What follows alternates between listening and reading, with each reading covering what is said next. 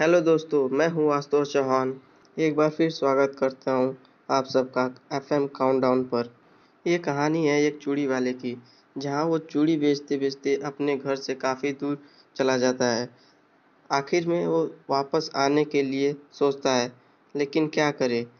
शाम भी हो जाती है। कुछ दूर जाते जाते वो काफ़ी थक जाता है और शाम भी काफ़ी हो चुकी थी। तभी उसे एक घर दिखता है। वह जाता है और ज़ोर ज़ोर से दरवाजे पे खटखटाने लगता है। तभी उसमें से एक बुज़ुर्ग आदमी आता है और पूछता है, क्या है बेटा? चूड़ी वाला बोलता है, बाबा, क्या आज के लिए मैं आपके घर में रुक सकता हूँ? बुज़ुर्ग आदमी बोलते हैं, क्यों नहीं बेटा? मैं तो यहाँ पर अकेला ही रहता हूँ। आज के लिए तुम यहीं पर रुक जाओ। चूड़ी वाला रात भर के लिए वहीं पर रुक जाता है। सुबह होते ही बुज़ुर्ग इंसान बोलता है, बेटा मुझे तो काम पर जाना है। बेटा, कुछ पैसे रख लो। रास्ते में तुम्हारे कुछ काम आएँगे। दोनों अपने अपने रास्ते निकल पड़ते हैं।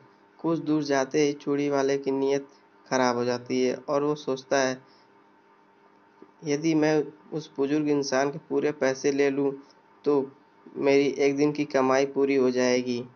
और वो खिड़की के रास्ते घर में घुस जाता है और उस बुज़ुर्ग इंसान के पूरे पैसे चुरा कर वहाँ से रफू चक्कर हो जाता है।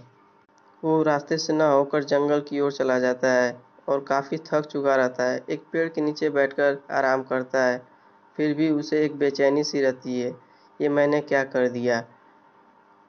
जिसने मुझे अपने घर में शरण दी, मैंने उसी के घर में चोरी कर दिया। चूड़ी वाला वहाँ से उठता है और फ़ौरन उस बुज़ुर्ग इंसान के घर जाता है और सारे पैसे जहाँ से लिए थे वहीं रख कर वापस चला जाता है। तो दोस्तों, ये कहानी आपको कैसी लगी? यदि अच्छी लगी हो तो हमें कमेंट में ज़रूर बताएँ। धन्यवाद।